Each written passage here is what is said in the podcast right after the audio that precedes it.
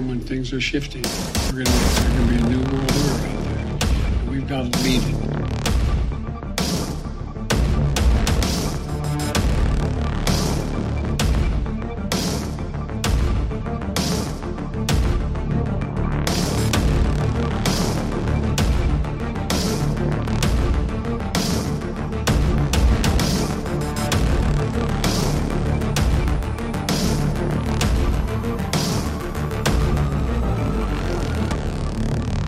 Following program is brought to you by friends and partners of End Time Headlines.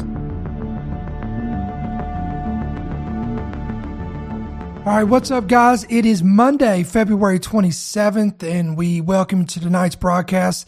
This is End Time Headlines. I'm your host, Ricky Scaparo, the founder, the pastor, and the voice of End Time Headlines.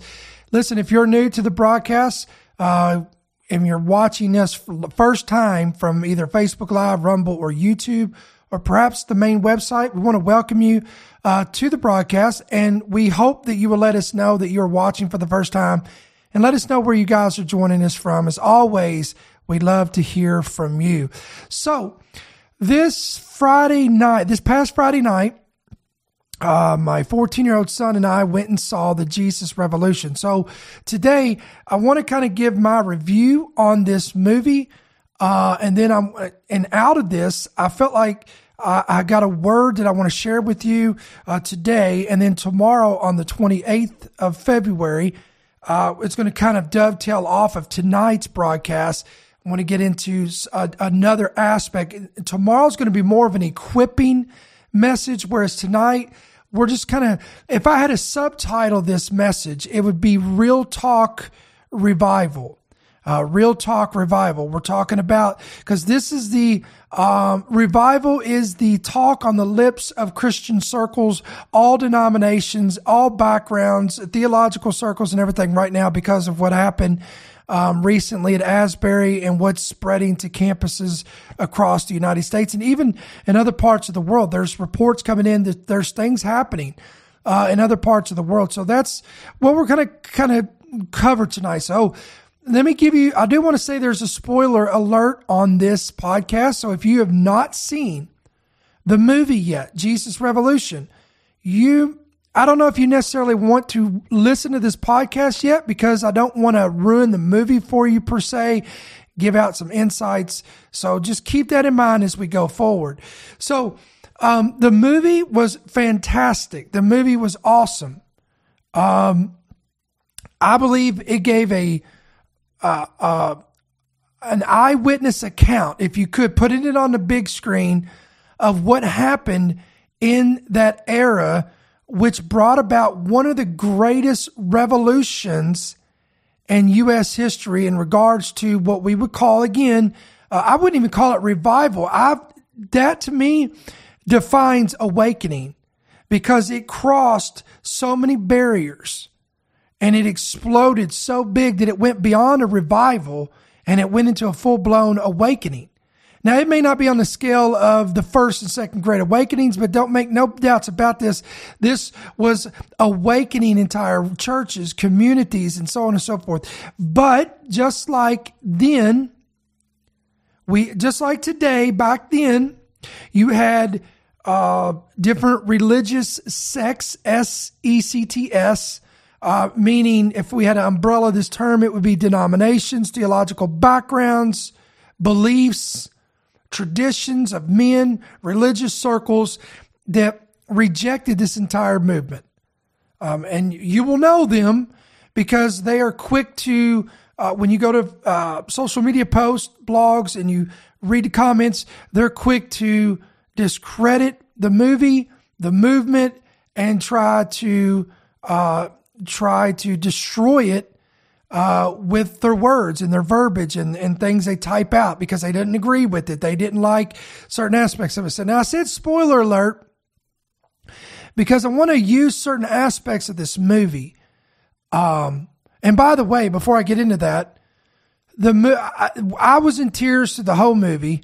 Uh, everybody around us was in tears because it's just the, the love of God that was demonstrated that reached beyond the barriers and boundaries of the four walls of the traditional church. It went in, it reached out to a group of individuals that were considered in their day peculiar. We're going to talk about the word peculiar in just a moment um, when we get into the, the the latter end of this podcast. But again, the religious system rejected this, but those whose hearts were, I believe, sensitive to the Holy Spirit and was looking beyond the drugs, the sexual promiscuity, the the appearance, the look, the style, the fashion. The, it the love of God reached beyond those uh, obstacles and those barriers and was begin to penetrate again a group of people that most of the churches would probably and did write off.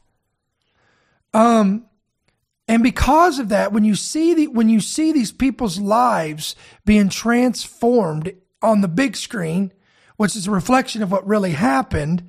And you're seeing people getting saved. You're seeing people getting delivered. You're seeing people getting water baptized. It, if you are, if you have any sensitivity about you, uh, towards the Holy Spirit, it's going to move you to tears. It's going to move you to compassion. And I would venture to say it should challenge each and every one of us to ask ourselves this question are we playing church? Are we going through the motions? Are we going through the denominational uh, rigor and the mundane, the cyclical routines? I call it the hamster wheel, where you go round and around and around and around, doing the same thing. You got the same 40 people Every single year, there's no transformation, transformation, no discipleship, no equipping. People's lives are not getting turned upside down for the gospel. They're not going out to the community, reaching people, going into the highways and byways, compelling them to come into the house of the Lord. There's no signs, no wonders, no miracles, no healings, no demonstration of the power of the Holy Ghost.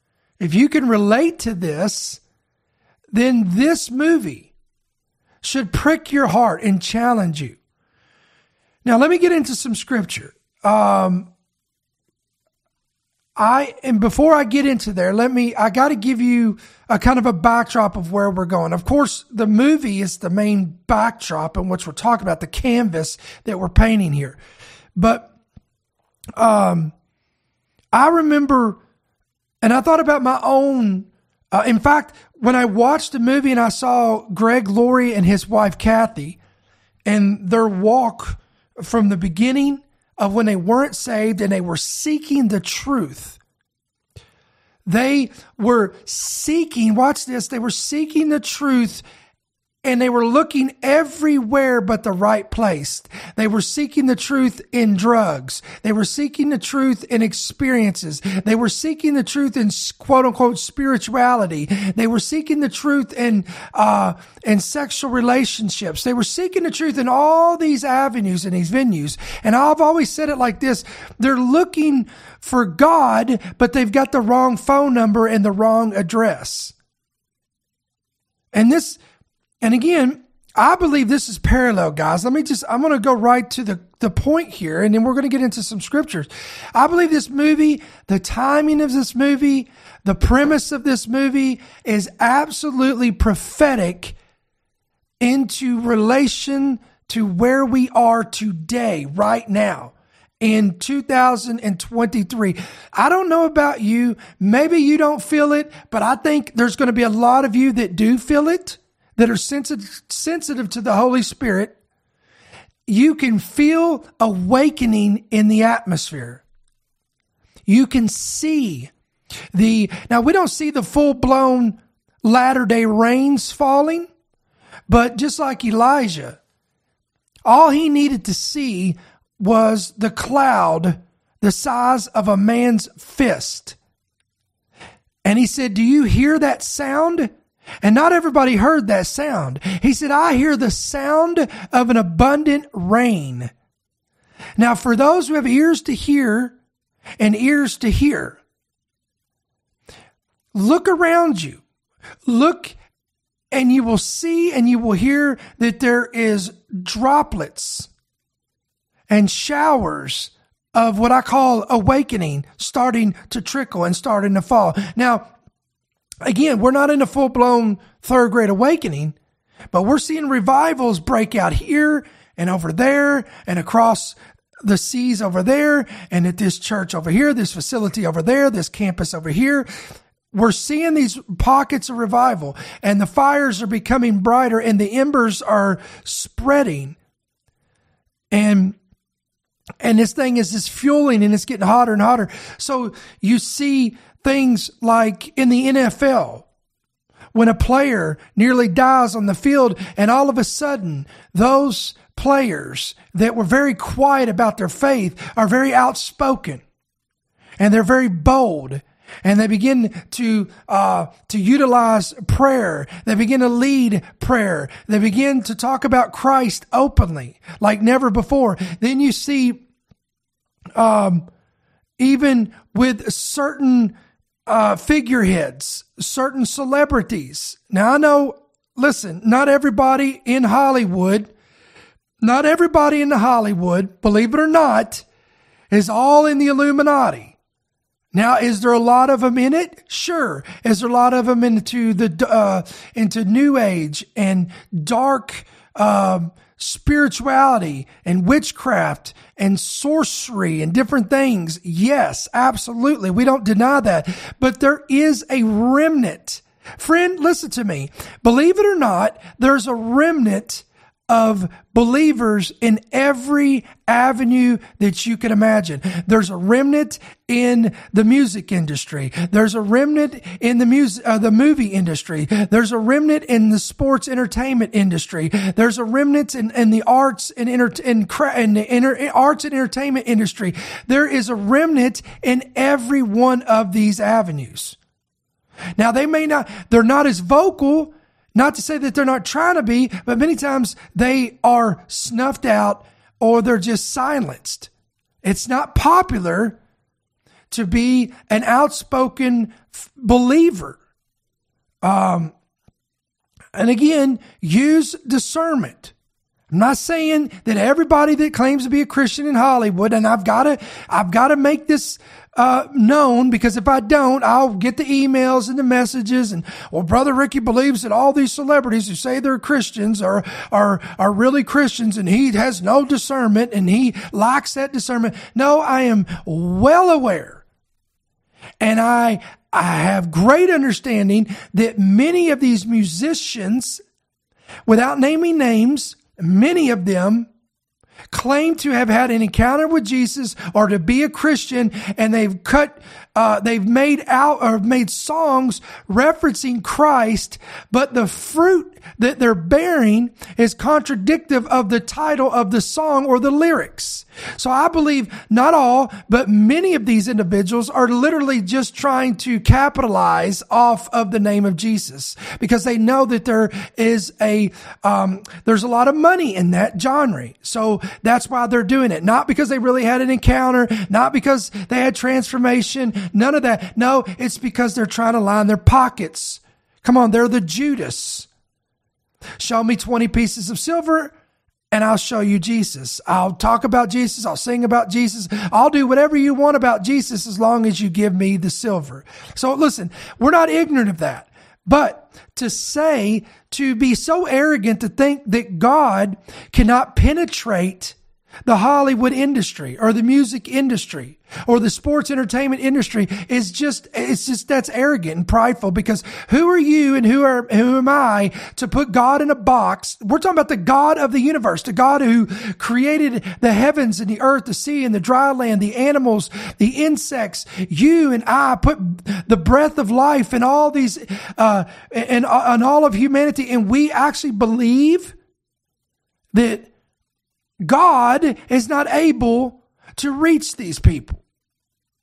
Okay? So, having said that, what I believe is happening right now is I believe there is a the sounds of awakening are beginning to get louder and louder. And watch this.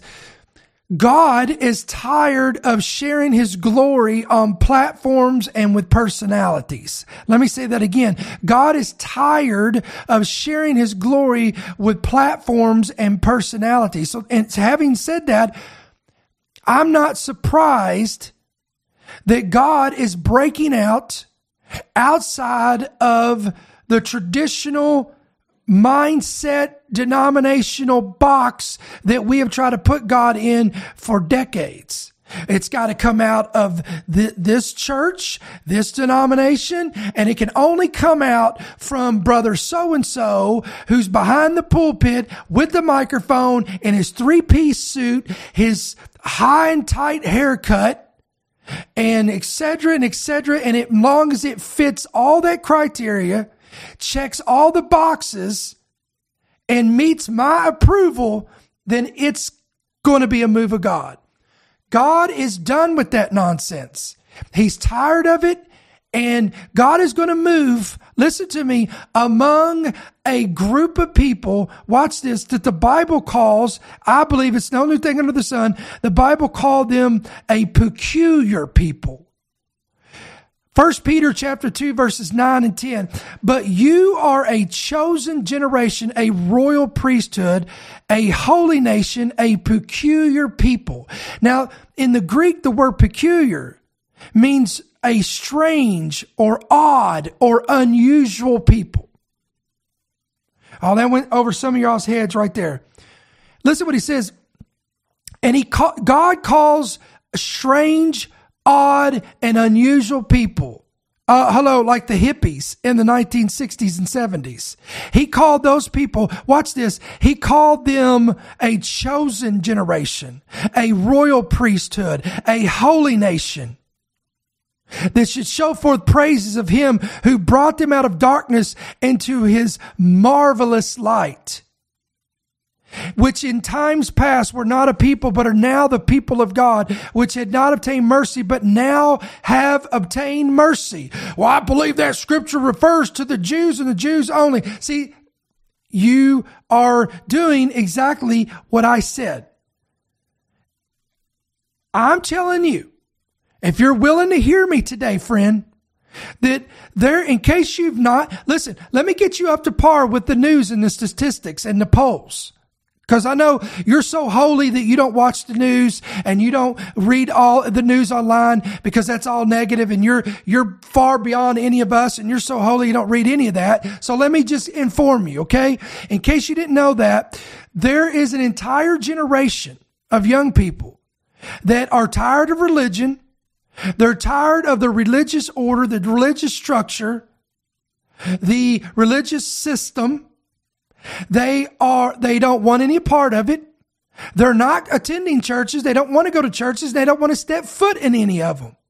Now we could sit here and we could do a 12 part series on why these people are not coming to church. So I'm going to save you a lot of time and give you about five minutes of why I believe many of these strange, odd, and unusual people. I mean, and, and listen, if you don't think that we have a whole generation of people that are strange, odd, and unusual, I mean, we're talking about people that they, they don't even know what sexual identity they are. They don't know what gender they are. They don't know who they are. They don't know where they come from or where they're going. I think that's pretty peculiar.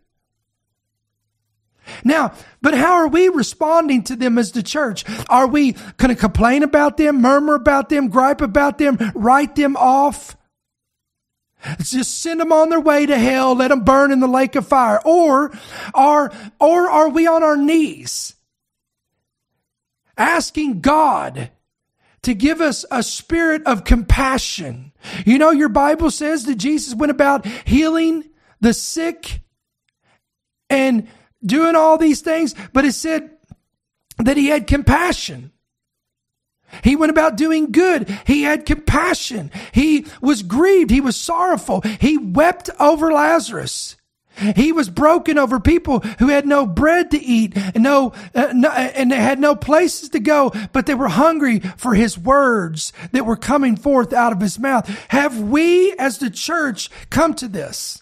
Have we lost our compassion? Have you been saved so long, friend, that you are now so sanctified and have everything together that you have forgotten what it was like to be the outsider, the outcast, on the outside looking in, hoping, wishing, praying that some spirit filled, hope filled, redeemed believer of the Lord would actually look towards them, have compassion on them, and go to, watch this, go to where they are instead of having this mindset that if they want revival, if they want Jesus, if they want the truth, then by God, they're going to come to my church and they're going to have to meet my standards and my criteria. Listen, if you have that attitude,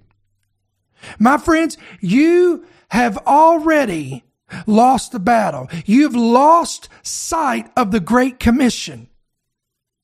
Jesus said, go ye into all the world. He didn't say, wait until all the world come to ye. That's not what he said. He said, you go into all the world. That means you may have to go into some of the streets of Los Angeles, into California. You may have to go under a bridge where someone who used to be a businessman because, to, but because times got rough and because he lost everything and he lost his wife, he lost his family, he lost everything that he had once track of and his vision for life and his purpose for life. Now he's under a bridge. He's, he's drinking and he's smoking crack. And what are we doing? Well, I don't have time to reach him, Brother Ricky. I, after all, I've got to get my church filled with people that look just like me and that have just as much money as I do. Because after all, we don't want people in our church that are not businessmen or women that have uh, a good career because then they would have nothing to offer us. They can't bring a good tithe. They can't bring in a big offering. And then how are we going to compete with the next church down the road? How are we going to get bigger and better and have the better sports team? But listen, there's a whole generation out there that is searching and looking for God but they're looking in all the wrong places. They're looking in horoscopes. They're looking in Ouija boards. They're looking in witchcraft. They're looking in in the black magic and black arts.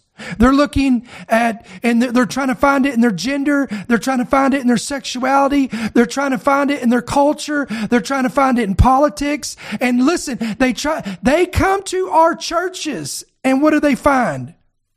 They find that they can't meet the standards of what we expect from them. I have read, listen, over the last two weeks, some of the comments under some of these threads regarding uh, revivals breaking out in these campuses and stadiums and different places, some of the comments have literally grieved me to tears. I mean, I'm talking about comments like, well, I doubt if they really got saved unless they were baptized like this, or they didn't pray this, or they did pray this, or do they, uh, do they go, uh, do they honor the Sabbath on Saturday? Because if they honored on Sunday, then God didn't hear their prayers of repentance. I'm talking people are putting themselves in the seat of the judge. Yes, we're to judge fruit. I'm not denying. First Corinthians chapter 5 tells us that, friend. Paul wrote, a whole church, wrote a entire letter to the church of Corinth, and he talks about in there that if any if any brother or sister names the name of Christ, yet they practice sinning, he said that we're not to have fellowship with them. We're not even to go out to eat with them. But that's not what we're talking about here. We're talking about re, let's get my goodness, let's get them into the kingdom first, and then we'll get them sanctified. So just like in the 60s and 70s, we had what the world called trash and odd and unusual and the hippies, the druggies, and they wrote them off. Here we are, we have a parallel, and we're seeing the same thing again. How is the church responding? How did Jesus respond to these people? Listen to this. Matthew 9, verses 9 through 13. As Jesus passed on from there, he saw a man named Matthew sitting at the tax office. And he said to him, Follow me. So he arose and followed him. Now, right there, the religious people would have lost it. And the Jews would have lost it because tax collectors were not well looked uh, the, the, tax collectors were have a good reputation among the Jewish people. So this right here, the religious and the Jews alike would have immediately rebuked Jesus because apparently Jesus is ignorant because if he had known that Matthew was a tax collector, he would have never dared to ask Matthew to follow him. But listen what he says. Now it happened as Jesus sat at the table in the house that behold, many tax collectors and sinners. Now this is interesting because it says tax collectors, whom the Jews in that day would call them sinners. And the religious Pharisees and Sadducees teachers of the law would consider tax collectors as sinners as well. But it notice it says here in the Gospel of Matthew, tax collectors and sinners. You know, oh, come on, somebody. When it uses the word sinners here, you know who fits that criteria? That means anybody who is a sinner. In the Greek, a sinner is a, is a sinner. It's a person who falls short of the glory of God. So, oh, come on. I would venture to say that there was people there that had a drinking problem. There was people there that probably had issues with the drugs of that day. There was people there that had a cussing problem. One of them was probably Peter. There was people there that had a problem with the love of money. Hello, Judas. There was people there that was full of doubt and unbelief. Hello, Thomas. There was people there that probably had, they had problems with lust. There was people there that had problems with adultery. There was people there that struggled with all kinds. They were human and they had issues and struggles. They were all there. They were sin. They were practicing sin. But it says here that Jesus sat at the table in the house where they were, sat down with them and Matthew with the disciples. Verse 11, and then the Pharisees saw it. And they said to his disciples, Why does your teacher eat with tax collectors and sinners? And when Jesus heard that, he responded to them by saying, Those who are well have no need of a physician, but those who are sick. But go and learn what this means. I desire mercy and not sacrifice. For I did not come to call the righteous, but sinners to repentance. Let me say that again. For I did not come to call the righteous, but sinners to repentance. Why can't we get this concept, guys? So, listen, when I see all the, the negativity about the, the recent revival that broke out in Kentucky, in Wilmore, Kentucky at Asbury College, a Methodist university. First of all, uh, and if you've never studied out Methodists, their, their beliefs are probably going to be a little bit different than yours. But instead of giving them some grace, because here's the deal. What if, let's just say hypothetically, what if Jesus really did show up in Asbury? Do you think Jesus stopped and asked for permission from the university president, from the, from the chaplain, from the prayer team, from the leadership, from the denominational standards? Do you think Jesus, uh, he asked them permission to show up and, and, re, and react to the cries of prayers and repentance from the students, by the way, whom sparked the revival? Because the last time I checked, the Bible says that it if you, if we will call unto him, he will answer us and show us great and mighty things that we know not of. The Bible says if we draw near to him, he will draw near unto us. He said, if we ask, seek and knock, he that asketh, seeketh, uh, he that asketh, uh, it shall be given to him. He that seeketh, uh, will find and he that knocketh, the door shall be open. So if you've got a group of individuals that are on their knees in prayer, in worship, seeking the Lord, are you telling me that God is not going to be able to show up in that church because you've got a few people in the worship team that are practicing sin? Listen, if that's the case, then friends, can I tell you something? We ain't got no hope when it comes to the traditional four-walled brick and mortar church because I have yet, in my 23 years of serving Christ, I have yet to find a church where there is perfect, polished, sinless people from the choir team, the praise team, whatever you want to call it, to the deacons, to the elders, to the leadership, to the prayer team, to the intercessors, to the children's ministry, to the parking lot attendees, and so on and so forth. If, listen, by all means, if you can show me any church where it is absolute perfection and sinless and without blemish, please tell me and show me where that is because I have yet to find one. But because something on the internet expressed that there's people on the praise and worship team that are practicing a lifestyle that God says is a sin and will send you to hell. There's no way possible that God could break out in revival in that university. Is that, that's what you're telling me? If that, if that's true and that's what you're telling me, friends, then you really have God in a box.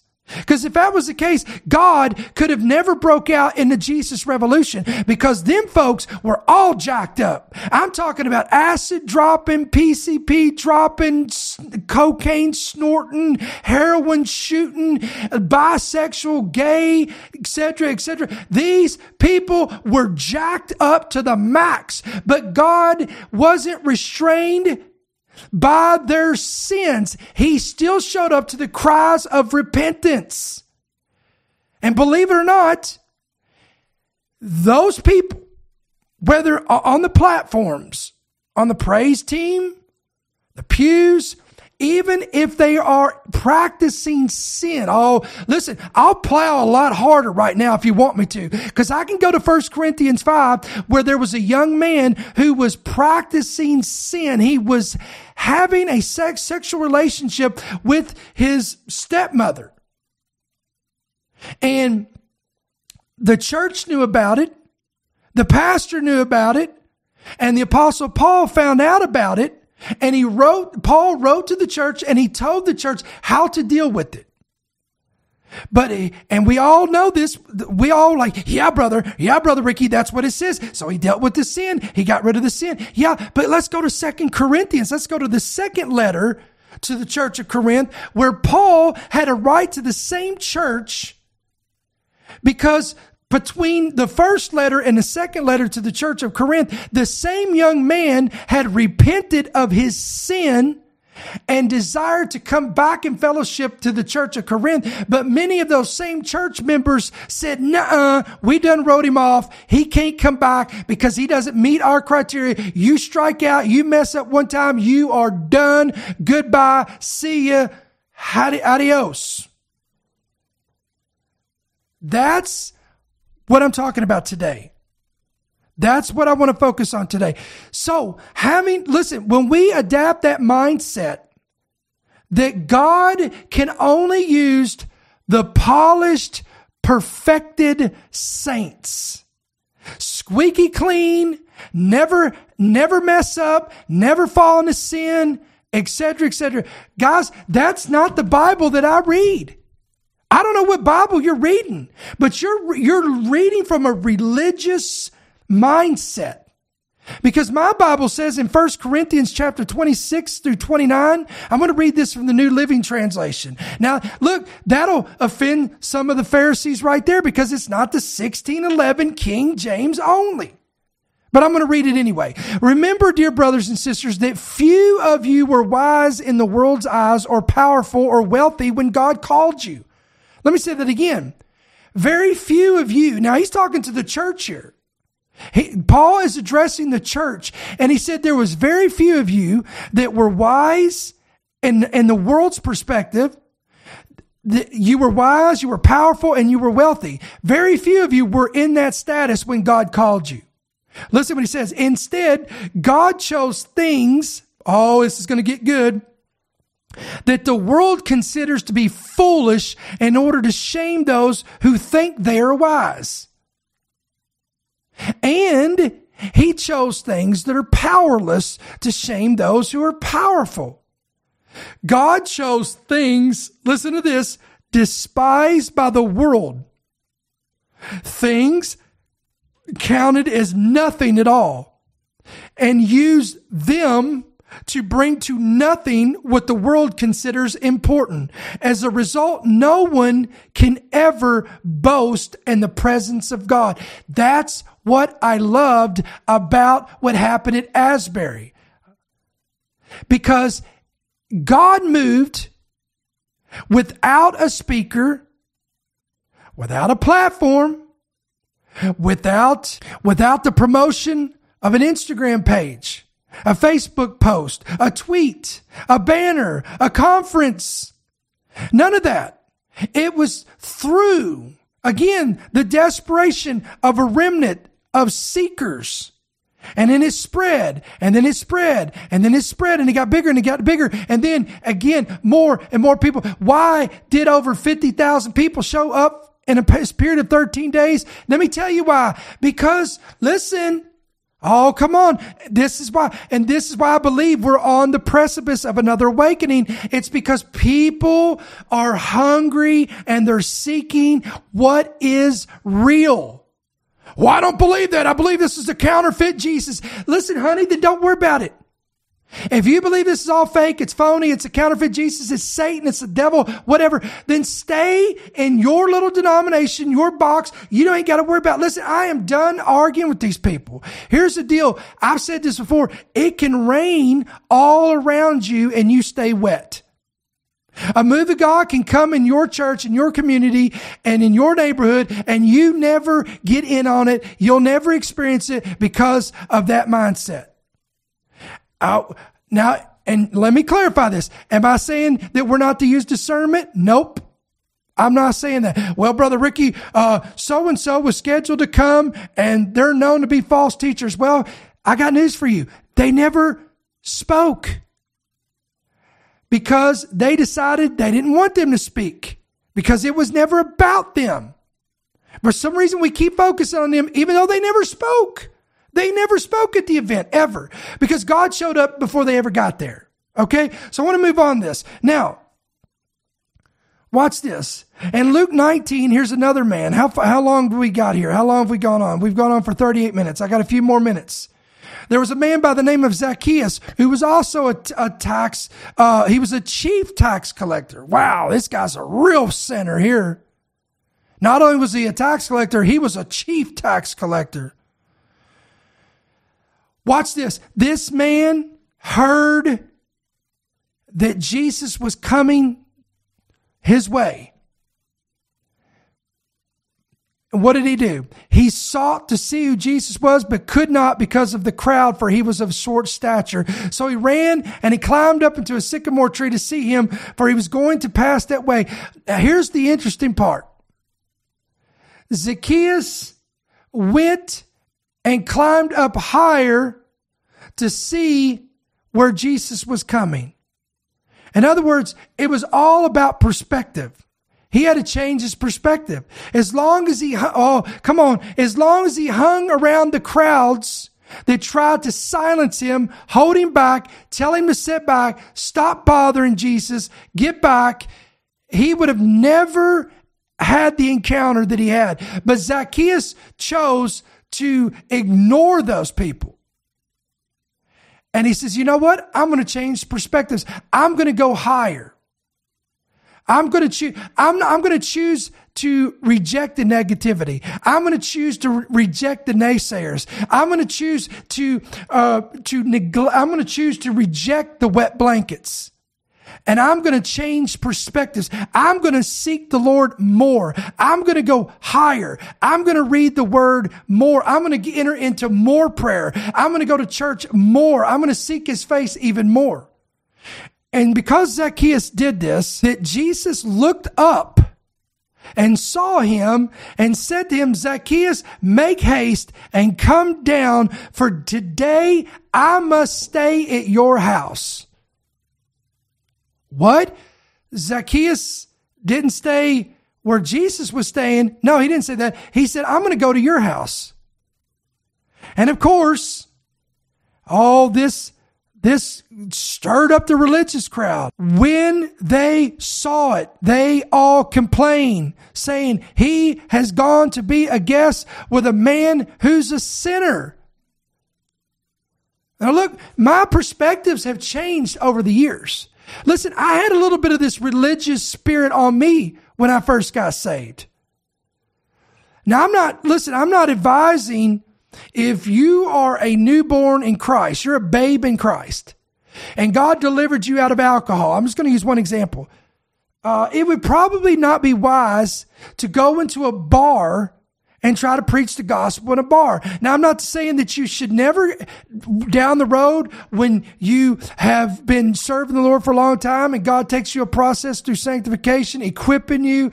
You're, you know, you've gone through a time, of your relationship's growing, you're bearing fruit. Then if God calls you, God may very well call you to the very thing that God pulled you out of so that you could reach more people. Okay. So we got to use wisdom. If you were delivered out of lust and pornography, you don't want to go to a strip club and try to preach the gospel. It probably wouldn't be wise. So again, use discretion, use wisdom. But I'm telling you guys, we've got to get out of this mindset that if we're going to just, if we think that we're going to sit in our pews, sit in our churches, and that this peculiar generation is going to come to us and they're just going to fall on the altar and give their heart to the Lord we got to wake up. It's not going to happen. It's time for us to lift up our heads, see that the harvest is plentiful. And Jesus is saying the same thing he said back then. The laborers are few. See, because let me take you, let me give you one more scripture and then I'm going to close with one final thought on this movie. In Matthew 22, there's a parable in which that uh, the kingdom of heaven was like in a certain king who arranged a marriage for his son, and he sent out his servants to call those who were invited to the wedding, but they all made excuses and they were not willing to come. Um, and when the king heard about this, he became angry and furious. So he says to his servants, the wedding is ready, but those who were invited were not worthy. Therefore, Go into the highways and as many as you find, invite to the wedding. Did you hear that? Go into the highways and byways and invite as many as you can into the wedding. So the servants went out into the highways and gathered together all whom they found both bad and good, and the wedding hall was filled with guests. But when the king came and in to see the guests, he saw a man there who did not have on a wedding garment. And he said to him, Friend, how did you get in here without a wedding garment? And he was speechless.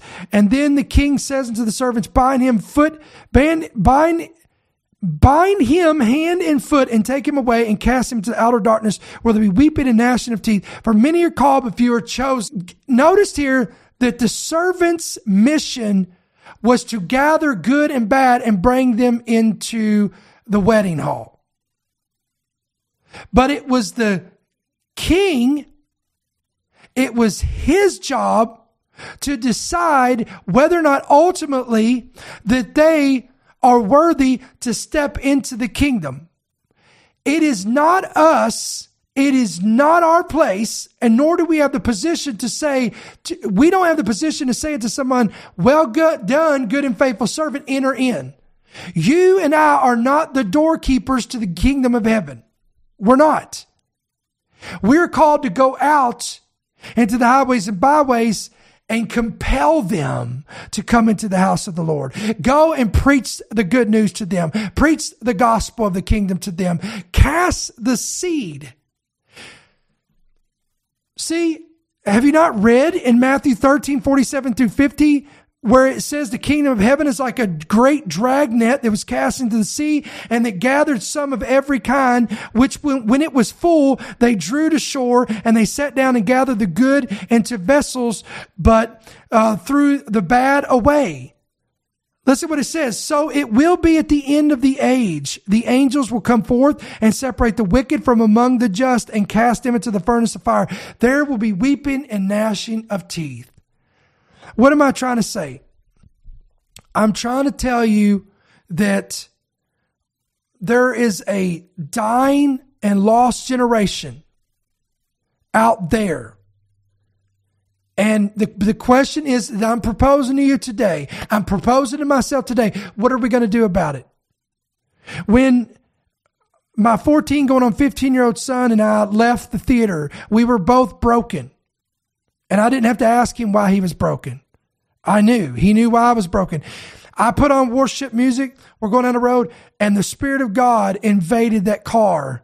And the love and the compassion and the mercy of God. And he, I look over, he is weeping uncontrollably. I'm weeping. I can hardly drive. My eyes are so filled with tears and I'm trying to maintain composure and drive on my way home from the theater. What was happening? The love of God. The Bible says that the, the loving kindness leads us unto repentance. Yes, I believe in a devil's hell. Yes, I believe that we're to judge righteously. Yes, I believe that we're to look and observe fruit. But friends, I'm telling you that the Bible says they shall know that we are his disciples by the love that we have towards one another. And I'm not seeing this on social media today. And the last two weeks has been absolutely heartbreaking. And we sit back and we wonder, why are we not getting a generation saved? So here we are. Let's do a little bit of a recap before we close this segment. Just like in the 1960s and 70s, you had a whole unreached group of young people, particularly young people, that the church couldn't reach. And it's not because they couldn't reach them. It's because they chose not to, because they didn't meet their criteria. In the movie, when, when these group of individuals came to the churches, they were being rejected. So they went to Pastor Chuck Smith's church. And at first, he didn't want to accept them. But God began to turn his heart, especially through one young man by the name of Lonnie Frisbee. Yeah, let's talk about Lonnie Frisbee. That man had, uh, he was a practicing homosexual and he did this. Yeah, let's talk about Lonnie Frisbee. Let's talk about your sins. Let's talk about the fact that God can use, uh, and we've told you about this, God can use broken people. God can use people that struggle with sin. Well, here's what you don't know that you probably ain't going to read on a blog or YouTube or any of these sites that, that completely trashed him. But if you go and listen to the interview from Greg Laurie, he talks about Lonnie started out good and he truly repented of his sins and he wanted to he wanted God in his life and God was using him in his life but he struggled with these strongholds now I know you uh, all you angels out there with your halos on your head, I know you don't know, know, anything about that. I know you don't struggle with any sins. You don't have any hiccups, no struggles, no temptations. You don't have a drinking problem, smoking problem. You don't sometimes slip of the tongue. I know you never, you've never told a lie in your life. You've, uh, you have never had malicious intent. You've never gossiped. You've never slandered. I know that you are perfect and without sin. But for the, but for the, for the majority of us who are being used by God, including myself. Listen, I'm going to, I'm going to have to let you down right here. Ready? Brother Ricky has messed up many times in my walk with God since 2000 when I got saved for 23 years. Yet I have slipped up. There's been times I've said something I shouldn't have said. There's been times when I was angry and did sin. When the Bible says be angry and sin not. I know it's, it's, I know it's devastating to you. I know it's devastating to hear that there's been times when I was caught up in gossip and slander and it was things that I said and did that God dealt with me and I had to repent over them and put it under the blood and move forward. So what I'm saying is, while we all got our spotlight on the main evangelist sin that he struggled with, it's amazing. They don't talk about, they don't talk about any other thing, but they, they, they focus that spotlight right on that.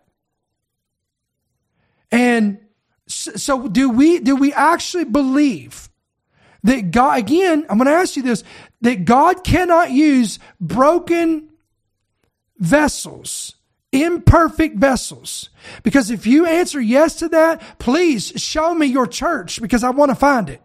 Because I've yet to find, because the last time I checked, and I could be wrong on my theology, and I could be, and I will humbly tell you I am, but the, there was only one man that was perfect, and they put him on a cross and crucified him.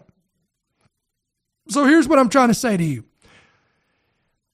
If you'll get in your prayer closet and seek the Lord, I venture to say and ask the Lord to give you eyes to see and ears to hear that you can go outside of the four walls of your church and your home, go into the Walmarts, go into the retail stores, go into the streets, go to wherever you are and look around, open your eyes and look through the compassion of the eyes of Jesus and look beyond their sin, their imperfections and how weird and odd and unusual they are. And you will see a dying and hungry generation that's seeking truth and you've got the phone number. You've got the address and we, they need you and I to go to them.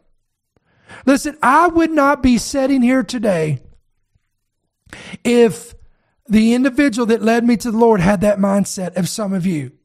If he had the mindset that some of you got, I would never have gotten saved. I would have never gave my heart to the Lord and I would not be here today preaching to you on this podcast.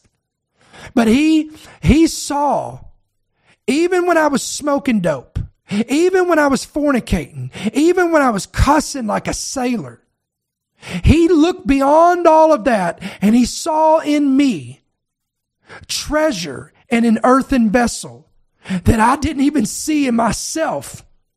I didn't see this in myself, but God saw it and he saw it through the Holy Spirit that was working through him.